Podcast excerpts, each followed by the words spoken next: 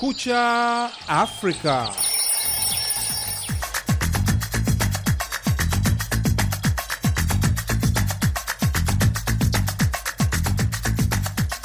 Hii ni Kumekucha Afrika kutoka idhaa ya Kiswahili ya Sauti Amerika, Washington DC. Karibu kwenye matangazo yetu leo, ikiwa ni Jumatano Machi mosi mwaka 2023. Jina langu Harrison Kamau na mimi ni Sandei Shomari. Tunasikika kupitia redio zetu shirika kote Afrika ya Mashariki na Maziwa Makuu, zikiwemo Radio Sunrise kule Arusha, KFM Songea Tanzania, Radio Racum Bunagana DRC, Sai Radio Eldoret Kenya, bila kusahau UBC kule Uganda, miongoni mwa nyingine nyingi. Vilevile utatupata kwenye mtandao wetu wa VOA Swahili.com. Karibuni.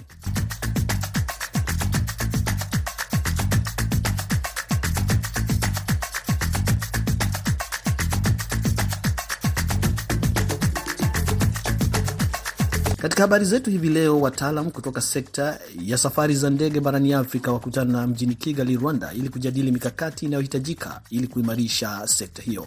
Zipi baadhi ya changamoto walizozungumzia? Nitaanza na changamoto ya bei. Bei bado iko juu sana, kutoka nchi moja kwenda nchi nyingine. Ya tiketi bado ni bei ni kubwa, lakini miundombinu pia bado ni changamoto. Leo hii nikitoka hapa mjini Kigali kwenda Dakar, Senegal au nchi zingine za West Africa Utani, uta, utakuta umepita Ufaransa. Na katika taarifa nyingine, rais wa Uganda Yoweri Museveni yupo kwenye ziara Afrika Kusini akiandamana na baadhi ya mawaziri wake, ikionekana kuwa zaidi hatua ya kuimarisha biashara kati ya mataifa hayo mawili. Hivyo ni vidokezo tu vya habari au taarifa tulizokuandalia hivi leo katika Kumekucha Afrika, lakini kwanza tupate habari za kimataifa zikisomwa hapa na mwenzangu Sandey Shomari.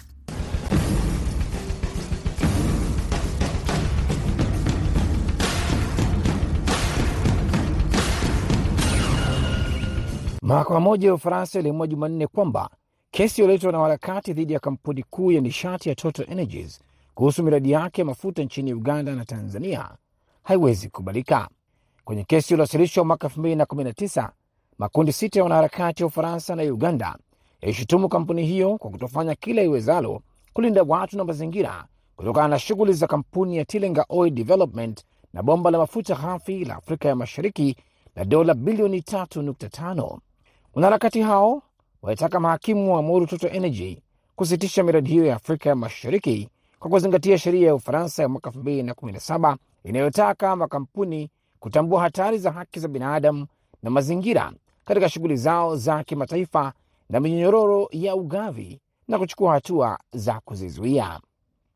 Mahakama hiyo ya Paris ilitupilia mbali ombi hilo ikisema kwamba ni hakimu pekee anayechunguza kesi hiyo kwa kina zaidi ndiye anayeweza kutathmini kama shutuma dhidi ya Total Energies zina ukweli na kisha kuendelea na ukaguzi wa shughuli kwenye eneo hilo. Waasi wa M23 wanaendelea na mapigano mashariki mwa Jamhuri ya Kidemokrasia ya Kongo, duru za ndani zilisema Jumanne, siku ambayo walipaswa kuanza kuondoka kwenye maeneo yao chini ya mpango wa kikanda. Februari 17 viongozi wa Afrika Mashariki waliwataka makundi yote yenye silaha yasiyo ya serikali kuondoka katika eneo wanalokalia mashariki mwa Kongo ifikapo Machi 30. Kuondoka huko kulikusudiwa kufanyika katika awamu tatu na awamu ya kwanza kuanza Februari 28, lakini waasi wa M23 waliendelea kusonga mbele katika jimbo la Kivu Kaskazini nchini DRC siku ya Jumanne, wakati siku ya Jumatatu kundi hilo linaloongozwa na Watusi lilitaka mji wa Mweso takriban kilomita 100 magharibi mwa mji mkuu wa jimbo hilo la Goma. Kiongozi wa jumuiya ya kiraia katika eneo hilo Alfonsi Habimana aliiambia AFP siku ya Jumanne kwamba M23 inadhibiti mji huo wenye watu wapatao elfu thelathini. Na baraza la makanisa ya Kiprotestanti nchini Rwanda limeamuru vituo vyake vyote vya afya nchini humo visitishe huduma za utoaji mimba na kuifanya hali kwa ngumu zaidi kwa wale wanaohitaji huduma hiyo kwenye taifa hilo la Kristo lenye wakazi wapatao milioni 13. Harison Kamau anatuarifu zaidi. Kwa mujibu wa shirika la habari la AP, mapema mwezi huu baraza hilo lilifanya uamuzi kuwa utoaji wa mimba ni dhambi na kuunga mkono msimamo ambao unafuatiliwa sana na kanisa Katoliki, lakini kuna habari mchanganyiko na sheria za nchi hiyo ya Afrika Mashariki ambayo inaruhusu utoaji mimba kwa sababu maalum. Taarifa iliitiwa saini na taasisi 26 za Kiprotestanti baada ya kuwataka wazazi kutoa mwongozo wa dada zao kujizuia kufanya mapenzi mpaka watakapoolewa. Utoaji mimba ni kinyume cha sheria nchini Rwanda na pia adhabu ya kifungo kwa mtu yeyote ambaye alitoa mimba au kusaidia katika utoaji mimba. Hata hivyo, marekebisho ya sheria yalifanyika 2018 na kuruhusu utoaji mimba kutokana na mazingira kama vile ubakaji, ndoa za kulazimishwa, ngono kati ya wanafamilia na pale ambapo mimba inahatarisha maisha ya mjamzito. Sheria hiyo inaruhusu utoaji mimba kupitia uamuzi wa daktari pekee. Wakati akizungumza na shirika la habari la AP, mkuu wa kanisa ka la Kianglikana nchini Rwanda, Loro Mbanda, amesema kwamba wanazingatia imani yao ambayo haiwezi kuondolewa kwa kutumia sheria. Amesema kwamba hawapingi sheria, lakini imani ni kinyume na utoaji mimba. Amesema kuwa njia pekee kwa vituo vya afya vya Baraza la Kiprotestanti kukubaliana na suala hilo ni kutumwa wagonjwa kwenye hospitali nyinginezo. Maendelea kusikiliza habari za dunia kutoka idhaa ya Kiswahili ya Sauti ya Amerika, VOA, ikitangaza kutoka Washington DC. Mwandamanaji mmoja wa Sudan aliuawa Jumanne baada ya kupigwa risasi kifuani wakati wa maandamano ya kupinga utawala wa kijeshi, kamati kuu ya madaktari wa Sudan ilisema katika taarifa yake. Polisi wa Sudan walisema katika taarifa kwamba ufyatuaji risasi huo ni hatua ya mtu binafsi iliyokwenda kinyume na amri na kwamba taratibu za kisheria zimechukuliwa mara moja dhidi ya polisi aliyehusika. Mwandamanaji huyo ambaye aliuawa katika eneo la Shag al Nil karibu na mji mkuu wa Sudan amekuwa mwandamanaji wa 125 kuuawa katika maandamano ya kila wiki yalianzishwa na mapinduzi ya Oktoba mwaka 2021. Waandamanaji wanaonekana wakiandamana kuelekea ikulu ya rais mjini Khartum na jirani ya Omduman walikutana na mabomu ya machozi kutoka kwa polisi. Shahidi wa Reuters alisema maandamano hayo yanakuja huku viongozi wa kijeshi walichukua madaraka katika mapinduzi hayo wakijadiliana makubaliano na vyama vya kiraia vilivyokuwa madarakani hapo awali ili kurejesha serikali ya kiraia. Darazeni ya wahamiaji wa Afrika ya Magharibi walipiga kambi siku ya Jumanne kwenye balozi zao nchini Tunisia baada ya kufukuzwa kutoka kwenye makazi yao, ikiwa ni matokeo ya msako wa ghafla uliotangazwa na Rais Kais Saied. Takriban watu 50 wakiwemo watoto 11 walikuwa wamejikunyata mbele ya ubalozi wa Ivory Coast mjini Tunis, mwandishi wa AFP alisema, wakiwa wamejifunika na mablanketi kwa sababu ya upepo wa baridi. Watu hao walisema walikuwa wamelala nje kwa siku nne. Tunahitaji nepi na maziwa ya watoto, hatuna chakula, alisema Rukia Kane mwenye umri wa miaka 23, raia wa Ivory Coast akiwa na mtoto wake mgongoni. Wanaume kadhaa walionyesha vipande vya mkate vilivyopelea ambavyo walisema vingekuwa chakula chao cha pekee kwa siku hiyo.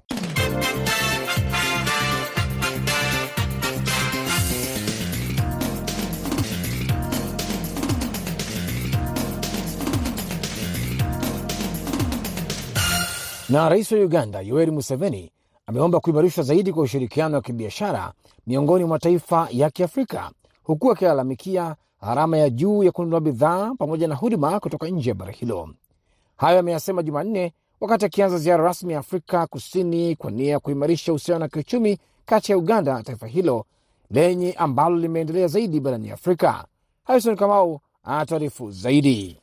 Rais Yoweri Museveni alikutana na mwenzake wa Afrika Kusini Cyril Ramaphosa akiwa pamoja na baadhi ya mawaziri wake waliotarajiwa kwamba wakiwa na wenzao mawaziri wa Afrika Kusini watatia saini mikataba kadhaa ya kibiashara baina yao. Akizungumza kabla ya kukutana na Ramaphosa, Museveni alisisitiza umuhimu wa biashara kati ya mataifa ndani ya bara, wakati pia akiangazia baadhi ya changamoto zinazozuia hilo kufanyika. Museveni amesema kwamba ni muhimu kwa bara hilo kuwa na amani ili kuweka mazingira mema ya kibiashara katika mataifa. Kutakuwepo na biashara huru iwapo kutakuwa na amani, lakini kwa sasa ni kasia tupu tu, amesema Museveni. Ramaphosa kwa upande wake alisema kwamba anaitazama Uganda kama mshirika wa karibu kutoka Afrika Mashariki na kupongeza mchango wake katika kukuza uchumi wa kieneo, ushirikiano wa kisiasa pamoja na amani na udhabiti wa kieneo. It also covered the whole process of peacemaking on our continent and to ensure that Tumezungumzia suala zima la kurejesha amani barani mwetu na kuhakikisha kuwa tunayakaribisha mataifa mengi yanayokumbwa na vita na migogoro yarejee kwenye hali ya amani na ujirani mwema kwa mataifa mengine. Kiongozi huo wa Afrika Kusini amesema kwamba bara hilo linahitaji kuzingatia utatuzi wa migogoro kwa njia ya amani pamoja na mashauriano kinyume na kutumia jeshi. Amesema kwamba taifa lake lina wasiwasi kuhusu hali ilivyo huko Jamhuri ya Kidemokrasia ya Kongo. Amesema kwamba wanakemea vikali ghasia zinazofanywa na makundi yenye silaha. Museveni alisema kwamba wanajitahidi ili kumaliza mizozo kwenye eneo la maziwa makuu.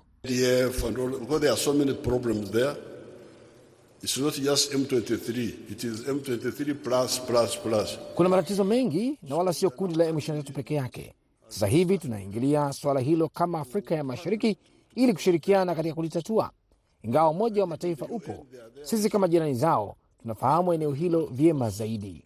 Mawaziri wa Afrika Kusini na Uganda walitia saini mikataba kadhaa ya kiuchumi kwenye sekta za utalii, uchukuzi na kilimo. Uganda ni mshirika wa 15 wa kiuchumi kwa ukubwa wa Afrika Kusini barani Afrika na wa pili kwenye mataifa ya Afrika Mashariki kulingana na takwimu za serikali ya Afrika Kusini.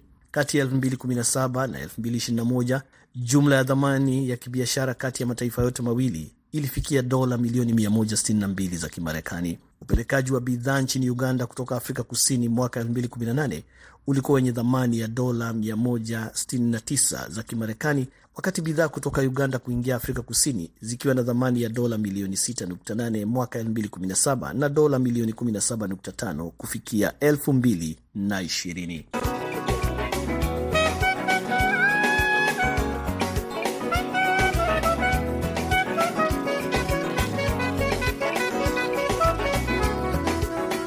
Unaendelea kusikiliza Kumekucha Afrika kutoka Washington DC. Sande Shomari anaendelea kusomea habari zaidi za dunia.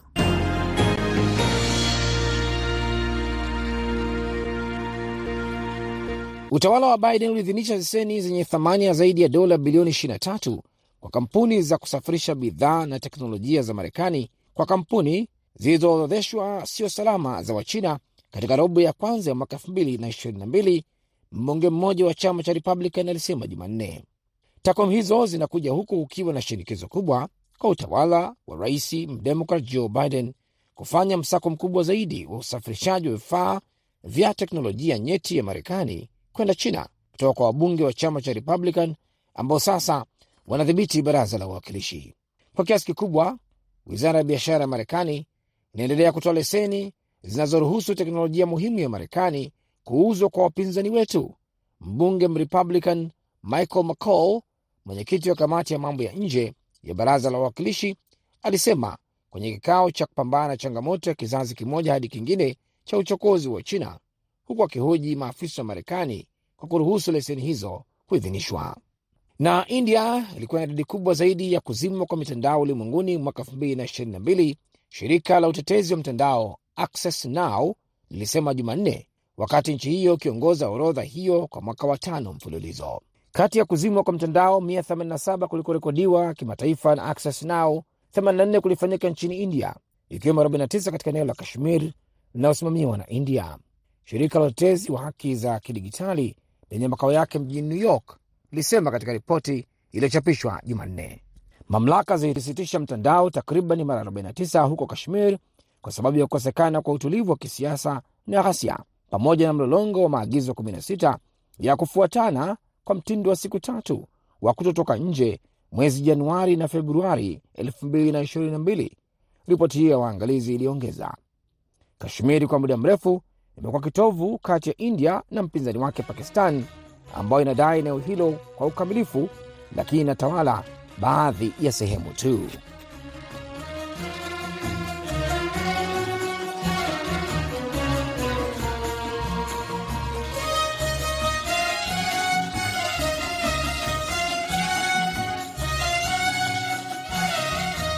Unaendelea kusikiliza Kumekucha Afrika, idhaa ya Kiswahili ya Sauti ya Amerika, Washington DC. Mamlaka za viwanja vya ndege barani Afrika zinasema nchi za Kiafrika zinapaswa kushirikiana kwa ukaribu ili usalama wa huduma ya safari za ndege barani humo uweze kupiga hatua zaidi. Wakurugenzi wakuu wa mamlaka za viwanja vya ndege na mashirika ya ndege wameanza kikao cha siku mbili mjini Kigali, Rwanda, ili kujadili changamoto zinazopatikana kwenye sekta hiyo. Kutoka Kigali, mwandishi wetu Silvanus Karemera anatufahamisha zaidi. Kulingana na wakurugenzi hawa, wa viwanja na mashirika ya ndege, sekta ya anga barani Afrika bado inakabiliwa na changamoto lukuki. Baadhi ya changamoto hizo ni pamoja na usalama wa anga, ambapo kwa nyakati tofauti safari za ndege zimekabiliwa na visa vya ugaidi na ajali za hapa na pale, suala ambalo linaweka maisha ya wengi katika hatari, lakini pia kudhoofisha uchumi wa mataifa. Wakurugenzi hawa wamesema kwamba inapotokea hali ya kulegea katika kuhakikisha usalama wa viwanja vya ndege na uimara wa vyombo vya usalama wa anga kama vile ndege, basi inatoa mwanya hata kwa magaidi kufanya mashambulizi, hali ambayo kadhalika inasababisha athari katika uchumi wa mataifa hayo. Ali Tunsi ni katibu mkuu wa shirikisho la mamlaka ya viwanja vya ndege barani Afrika. And what happened in some area when uh, terrorist attacks uh, planes or uh, Ngoja nikupe mfano. Magaidi wanaposhambulia viwanja vya ndege, maana yake ni kwamba wameishambulia sekta ya utalii ambayo kwa mataifa mengi ndiyo uti wa mgongo wa uchumi wao. Viwanja vya ndege ndiyo milango mikuu ya watalii. Chukua mfano mwingine, hata hapa Rwanda, mlango wenu mkuu wa utalii wa nchi hii ni uwanja wa ndege, na si hilo tu peke yake, isipokuwa pia usalama wa uwanja wa ndege ni usalama wa taifa. Nchi zote 54 kutoka Afrika zimetuma wawakilishi, na kwa kiasi kikubwa changamoto ni zile zile karibu kwa kila taifa, lakini kwa pamoja wanahisi kwamba ili sekta ya usafiri wa anga iweze kupiga hatua kubwa na kuleta tija katika uchumi wa mataifa hayo, ni lazima serikali zitambue hili. Charles Habonimana ni mkurugenzi wa mamlaka ya viwanja vya ndege nchini Rwanda. uh, security of airports, passengers and uh, Usalama wa viwanja vya ndege na usalama wa wasafiri pamoja na wafanyakazi kwa ujumla ni muhimu sana, lakini pia haya yanapaswa kwenda sambamba na matumizi ya teknolojia ya kisasa na miundombinu mingine. Pamoja na hayo lakini, wadadisi wanahisi kwamba sekta ya usafiri wa anga barani Afrika ina changamoto lukuki zaidi kuliko inavyotajwa. Nitaanza na changamoto ya bei. Bei bado iko juu sana, kutoka nchi moja kwenda nchi nyingine, air ticket bado ni bei ni kubwa, lakini miundombinu pia bado ni changamoto. Leo hii nikitoka hapa mjini Kigali kwenda Dakar, Senegal au nchi zingine za West Africa utani- uta, utakuta umepita Ufaransa. Unaona, una, una, unaenda bara la Afrika hilo hilo, lakini unapita bara la Ulaya kwenda kwenda Afrika. Changamoto ni kubwa, lakini sheria za anga leo hii naenda nchi fulani, lakini inanibidi nipite nchi fulani. Hii nchi unakuta kisheria bado, sheria ya anga bado kuna mambo hayajasainiwa. Kwa bado zipo hizo changamoto mbalimbali hapa barani Afrika ambazo zinasababisha uh, bado watu tunakumbana na changamoto ambao tunatumia anga kwenye masafa mbalimbali ya kibiashara na mambo mengine. Viongozi hawa wanatazamiwa kuyachukua maazimio kadhaa ambayo yataziondoa baadhi ya changamoto zinazoendelea kupatikana barani Afrika katika usafiri wa anga. Silvanos Kalemera, Sauti ya Amerika, Kigali.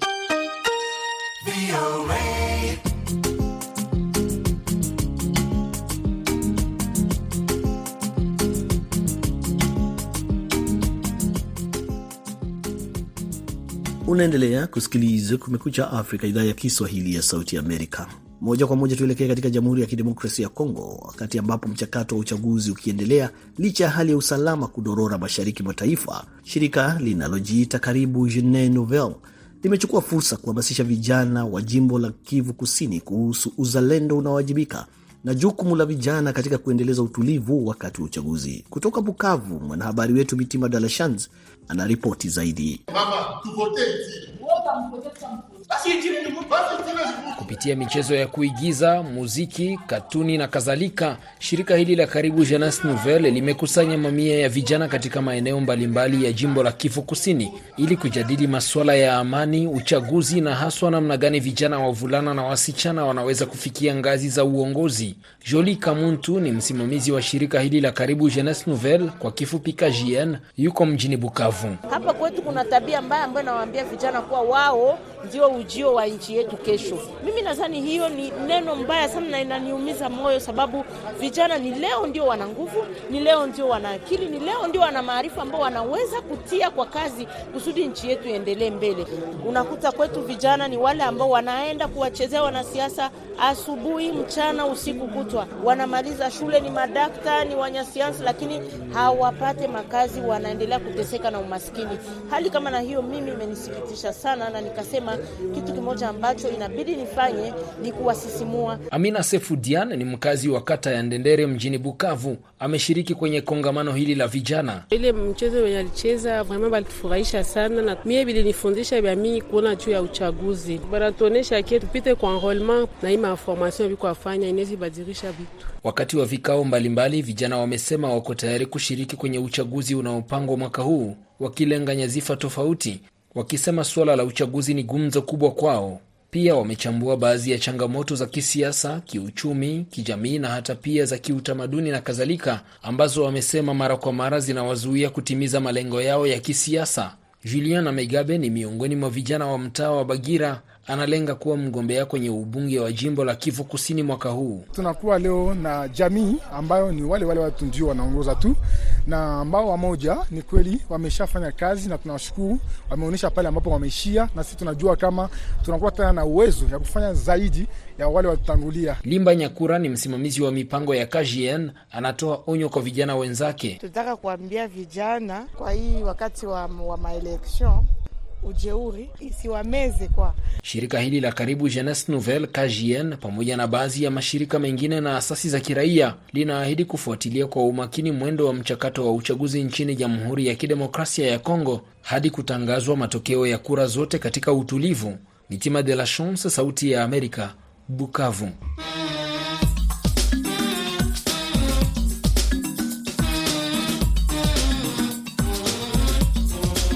Idhaa ya Kiswahili ya Sauti ya Amerika sasa inakuletea jukwaa la vijana.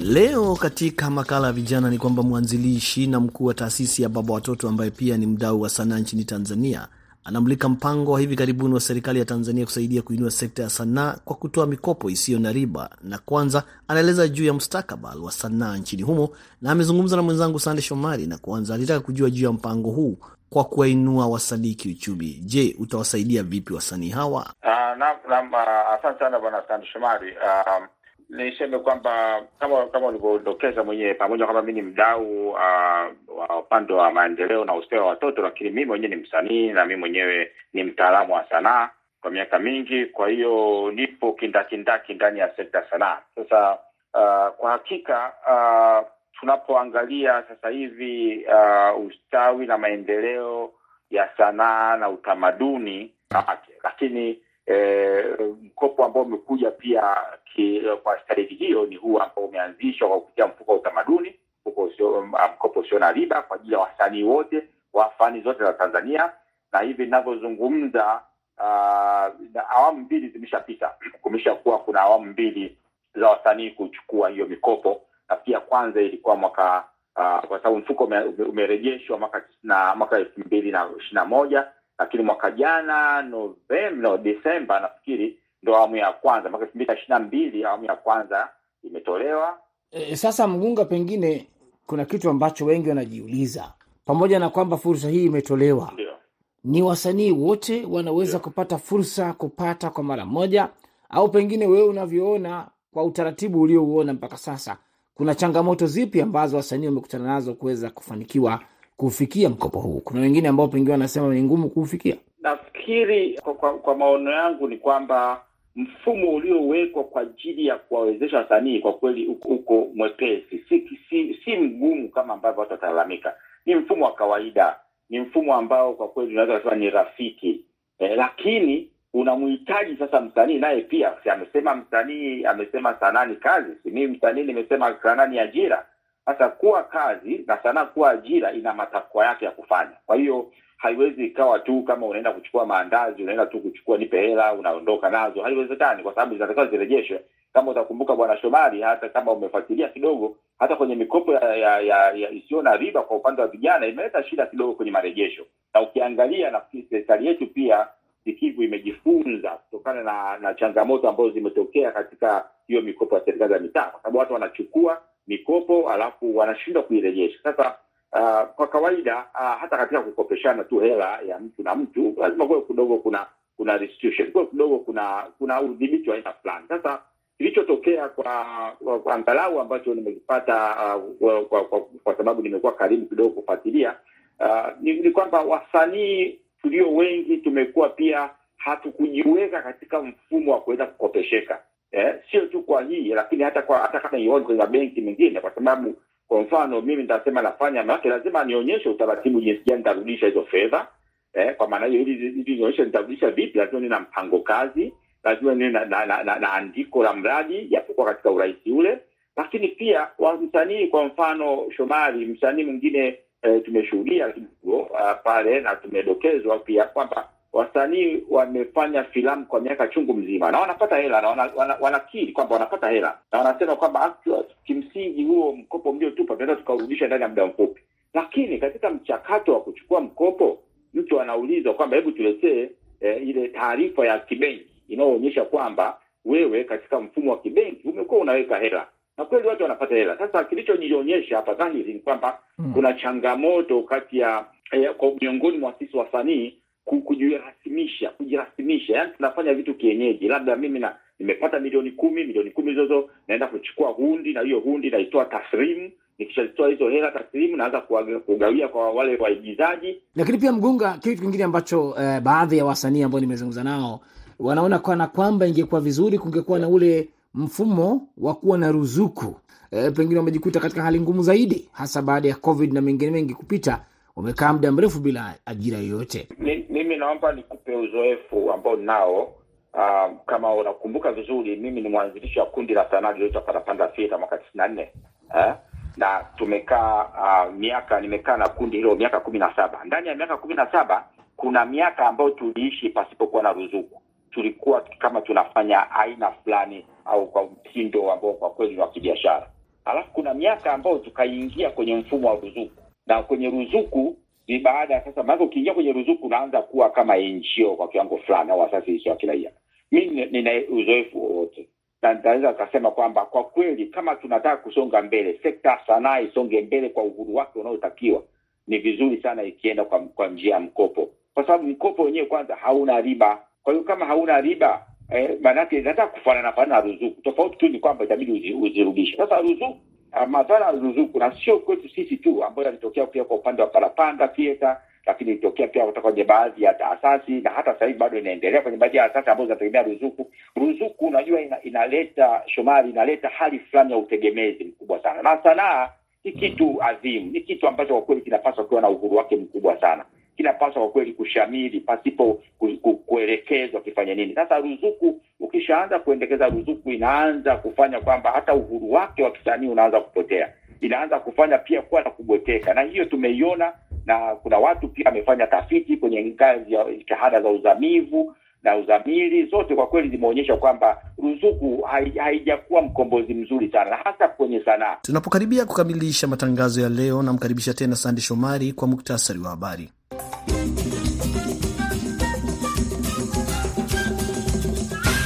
Mahakama moja ya Ufaransa iliamua Jumanne kwamba kesi iliyoletwa na harakati dhidi ya kampuni kuu ya nishati ya Total Energies kuhusu miradi yake ya mafuta nchini Uganda na Tanzania haiwezi kukubalika. Kwenye kesi iliyowasilishwa mwaka 2019 makundi sita ya wanaharakati wa Ufaransa na Uganda yaishutumu kampuni hiyo kwa kutofanya kila iwezalo kulinda watu na mazingira kutokana na shughuli za kampuni ya Tilenga Oil Development na bomba la mafuta ghafi la Afrika ya Mashariki la dola bilioni 3.5. Wanaharakati hao walitaka mahakimu waamuru Total Energy kusitisha miradi hiyo ya Afrika ya Mashariki kwa kuzingatia sheria ya Ufaransa ya mwaka 2017 inayotaka makampuni kutambua hatari za haki za binadamu na mazingira katika shughuli zao za kimataifa na minyororo ya ugavi na kuchukua hatua za kuzizuia. Waasi wa M23 wanaendelea na mapigano mashariki mwa Jamhuri ya Kidemokrasia ya Kongo, duru za ndani zilisema Jumanne, siku ambayo walipaswa kuanza kuondoka kwenye maeneo yao chini ya mpango wa kikanda. Februari 17 viongozi wa Afrika Mashariki waliwataka makundi yote yenye silaha yasiyo ya serikali kuondoka katika eneo wanalokalia mashariki mwa Kongo ifikapo Machi 30. Hapo ndipo tunafika mwisho wa Kumekucha Afrika kutoka idhaa ya Kiswahili ya Sauti Amerika hivi leo. Kwa niaba ya wote walioshiriki kufanikisha matangazo haya, msimamizi BMJ Muridhi, produsa wetu Saida Hamdun, jina langu Harrison Kamau na hewani nimeshirikiana naye Sandey Shomari, kwa pamoja tukikutakia wakati mwema popote ulipo ulimwenguni.